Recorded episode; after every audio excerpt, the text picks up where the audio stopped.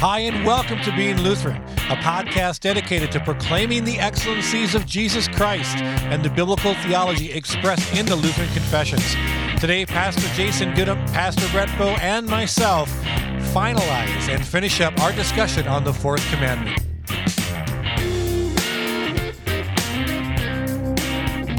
Welcome to Being Lutheran Podcast. I'm Pastor Brett Bow, and I have with me today Pastor Jason Goodham. And Pastor Brian Ricky. All right, uh, we are continuing on, and I believe this is our last episode on the fourth commandment. Jason, is that right, or is we, there? We're going to do our best to wrap it up today. I know. We'll uh, thank you, listener, for bearing with us, as this has been much more detailed, and we kind Mm-hmm. of explained that in the first episode, and, and even last episode talking about Ephesians chapter six, we didn't even get to the second half of the, the session because of the, the information about parenting was It's just so too rich. much good stuff to talk about. it, it- as is every part of the catechism, but you know we want to do our best to be moving this along, and so. Uh, the principle from the second half of Ephesians 6, which we failed to touch on, Ephesians 6, 5 through 9, is that the role of authority in your life in society, and uh, you highlighted it's between bond mas- or bond servants and their masters, where really the application is going on for us today is an employer employee relationship, again, is to serve the Lord in your job. That's the vocation. We've already highlighted it. And, and what we're going to do is the principles from parenting and children and the principles of what we're going to talk today from Romans 13 apply to that middle section about obeying your manager or supervisor or boss at work is that you're doing it with a self-sacrificing love. If you find yourself in a management role you're also doing that with a self-sacrificing love. The call to an employee is to be an honorable employee and to obey. The call uh, to an employer is to be an honorable employer and we can leave it at that even though we could have another podcast just talking about work life uh, but we really want to wrap this up and romans 13 is too important of a passage on this topic for us to ignore Yeah. All right, so let's read that passage in Romans 13, 1 through 7. And it says this Let every person be subject to the governing authorities, for there is no authority except from God, and those that exist have been instituted by God. Therefore, whoever resists the authorities resists what God has appointed, and those who resist will incur judgment. For rulers are not a terror to good conduct, but to bad. Would you have no fear of the one who is in authority? Then do what is good, and you will receive his approval. For he is God's servant for your good. But if you do wrong, be afraid, for he does not bear the sword in vain. For he is the servant of God, an avenger who carries out God's wrath on the wrongdoer. Therefore, one must be in subjection, not only to avoid God's wrath, but also for the sake of conscience. For because of this, you also pay taxes, for the authorities are ministers of God, attending to this very thing. Pay to all what is owed to them taxes to whom taxes are owed, revenue to whom revenue is owed, respect to whom respect is owed, honor to whom honor is owed. Here ends the reading of God's word. amen Amen. Appropriate for tax time. Yeah, Yeah, right. Yeah, we're, we're just uh, three days away from April 15th when we're recording this, so you can know how far behind we are the times right now. Uh, but this really, uh, really is where the rubber hits the road for the Christian in society and our relationship with authority, which is why we all felt it was necessary to kind of more or less skip over the employer employee relationship, which is also valuable, to talk about authority from the civil aspect, because especially in our partisan society right now where no one gets along with anyone who disagrees with them. But Jason, if I don't like my congressman and I don't agree with them, that doesn't mean that I have to do this, does it? Uh, hashtag not my senator, right? Is that what the new one is? Not my president. Yeah. This is the this is at hand. Is God is the lover of order. God is the ordainer of order, and He's given us government. I don't even put good government in there. He mm-hmm. has given us government to defend society from sinners. Mm-hmm. Stop a moment. You're a sinner. God has given us government to defend the rest of us from you, just as He's given us government to give the rest of you protection from me. Mm-hmm. Yeah, real briefly, Jason. I know I know you fleshed this out uh, quite a bit the, a couple of episodes ago, but again, make the connection between honoring father and mother, parents, uh, and then jumping out to uh, authorities on the um, in the estate of of uh, government. Sure, yeah, absolutely. In the second table of the law, the focus is not on our relationship with God, but on our relationship with our neighbor as we live out our Christian lives here in the temporal world. And so the fourth commandment teaches us that the authorities in our lives, first and foremost, family, mm-hmm. parent, parental authorities, and then civil authorities in, in every area of our lives, uh, God has transferred his authority. He has hidden his authority behind the authority of those he's put in our lives for our benefit. This is a way, again, that that God is providing for our daily bread. Mm-hmm. Is that we have comfort and security for the most part here in America because God is providing us with comfort and security with our government and mm-hmm. with the uh, uh, authorities that are in place. And so that's kind of why we're spending so much time talking about this. Yeah, and I, I guess I, I, I don't mean to be repetitive, but I just want to keep coming back to this idea. You know, thinking of if if you were if you send your kids to a public school or if you um, you are as a parent kind of asking or having that group be the ones that educate your children? Or um, through your taxes you're paying police officers to provide safety? Or you know you can think of different illustrations that way of uh, this idea of it starts with the family and moving out. Mm-hmm all of society, mm-hmm. everything in society is based on God's institution of the family. Uh, everything that happens around us is an expansion of what is supposed to be happening in the family, which is why we start with parents and mm-hmm. children mm-hmm. and why we go then to employer employee. Uh, mm-hmm governor, citizen, whatever else you want to look at, mm-hmm. because you know uh, the answer for Christians is that this world is not our home. Uh, but we still live in this world, and mm-hmm. so we ought to be able to function with our neighbors in the specific ways God has designed us to do that. Mm-hmm. And the the call for us in this passage in Romans is to be subject to the to the governing authorities yeah, to be subject to the governing authorities uh, and to be respecters of those authorities and to honor those authorities and even to be paying taxes to those authorities. Mm-hmm. The key principle here for me is not to necessarily be comparing our society to ancient Roman society when Paul was writing this. Sure. The key principle to me from a Christian perspective is to realize that when Paul put pen to paper when he was writing the book of Romans, uh, when he was writing this great theological treatise mm-hmm. to the church in Rome, Nero was the ruler of the known world. And we've covered this before, but the way I like to point it out that if you were to make a list of 5 or 10 mm-hmm. of the worst human beings to ever live, Nero is universally on that list. He was not a good guy and he was no lover of Christians, which makes it so stunning here in Romans 13 that Paul would say, These authorities have been established by God. Paul is literally saying, This godless, uh, immoral, amoral, uh, pagan ruler has been established by God as the authority of the Roman Empire. That is stunning. Mm-hmm.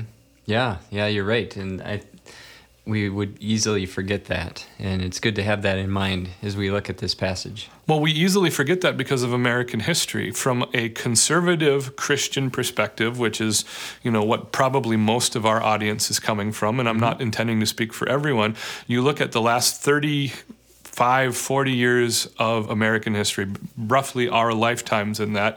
And we'll start history with Reagan everyone, for whatever reason, wants to forget about Carter anyway.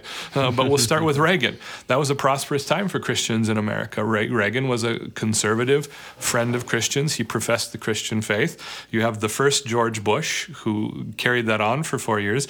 And then you have Bill Clinton, who I believe most conservative Christians aren't a fan of. His eight years uh, in the 90s, although they were economically prosperous, uh, was the beginning of some of these liberal agendas that are anti Christian.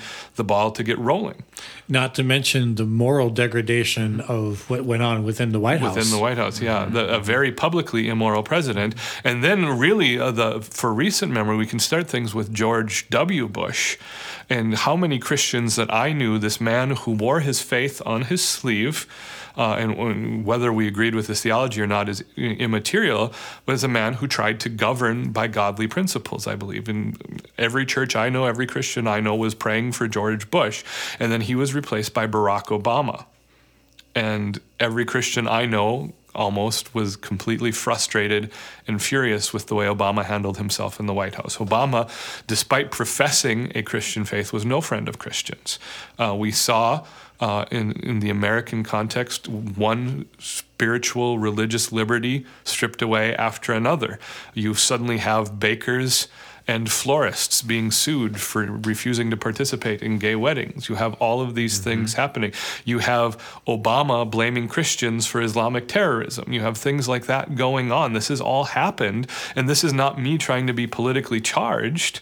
Uh, and now we're in the era of Trump, and no one knows what to do with Trump. Some Christians are happy with Trump, some Christians are unhappy with mm-hmm. Trump, some Christians are not conservative politically.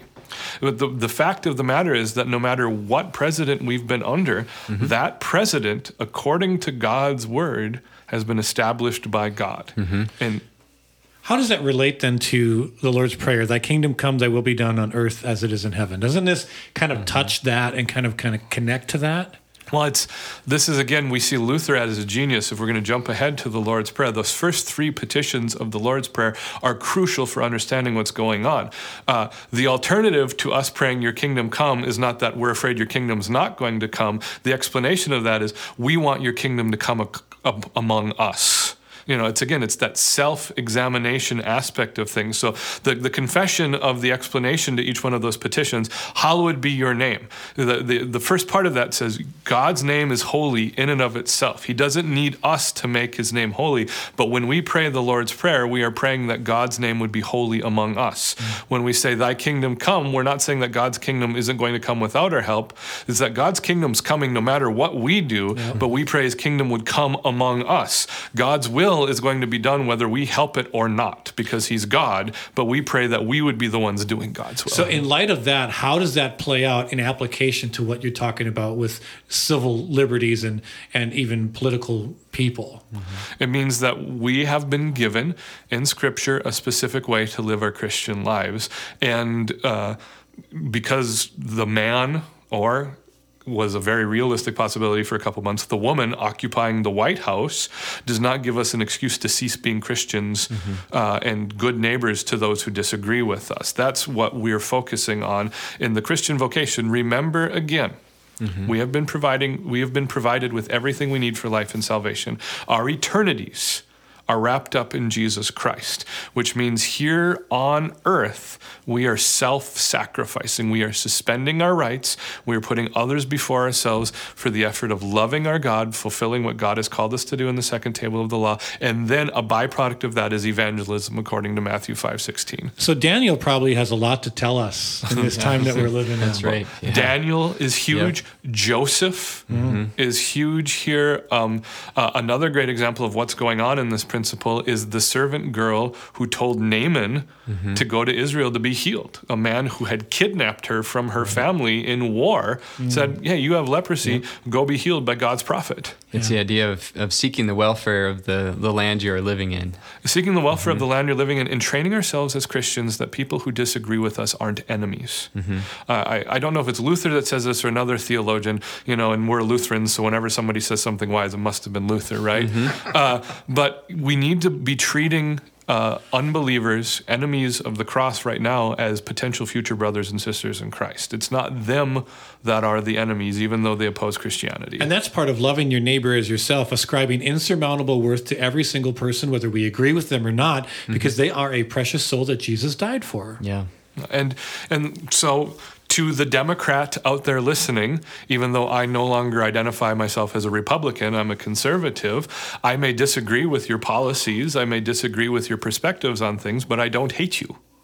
This is turning into like Rush Limbaugh. Yeah, well, no, I'm just not. kidding. Yeah, but, the, but but we see here the reality and the practicality of living out the yeah. Christian faith, and this is you know we talked about in the in the first uh, section of the podcast, the first few episodes we did, that the accusation that theology is not practical is just a baseless and mm-hmm. unfounded mm-hmm. ac- uh, you know accusation yep. because it's all practical because we have to live our lives in this real world around us. Mm-hmm. And isn't this part of vocation? Yeah, absolutely, Yay. your vocation as a citizen. We need to have like some sort of a sound, ding, yeah, yeah, yeah. Sound effect. like a sound effect board. buzzer. Yeah. yeah, whenever boy, I would just be going on constantly in the background. But yeah, it's the reality. Mm-hmm. God has placed you. Uh, uh, if you're listening to this as an American, as an American for a reason, and you ha- are living as an American with certain benefits and certain struggles under Christ's lordship, mm-hmm. which means you're forgiven but it means that you also have a set of expectations that come along with it, that you're going to be a tax paying citizen because that's the law of the land.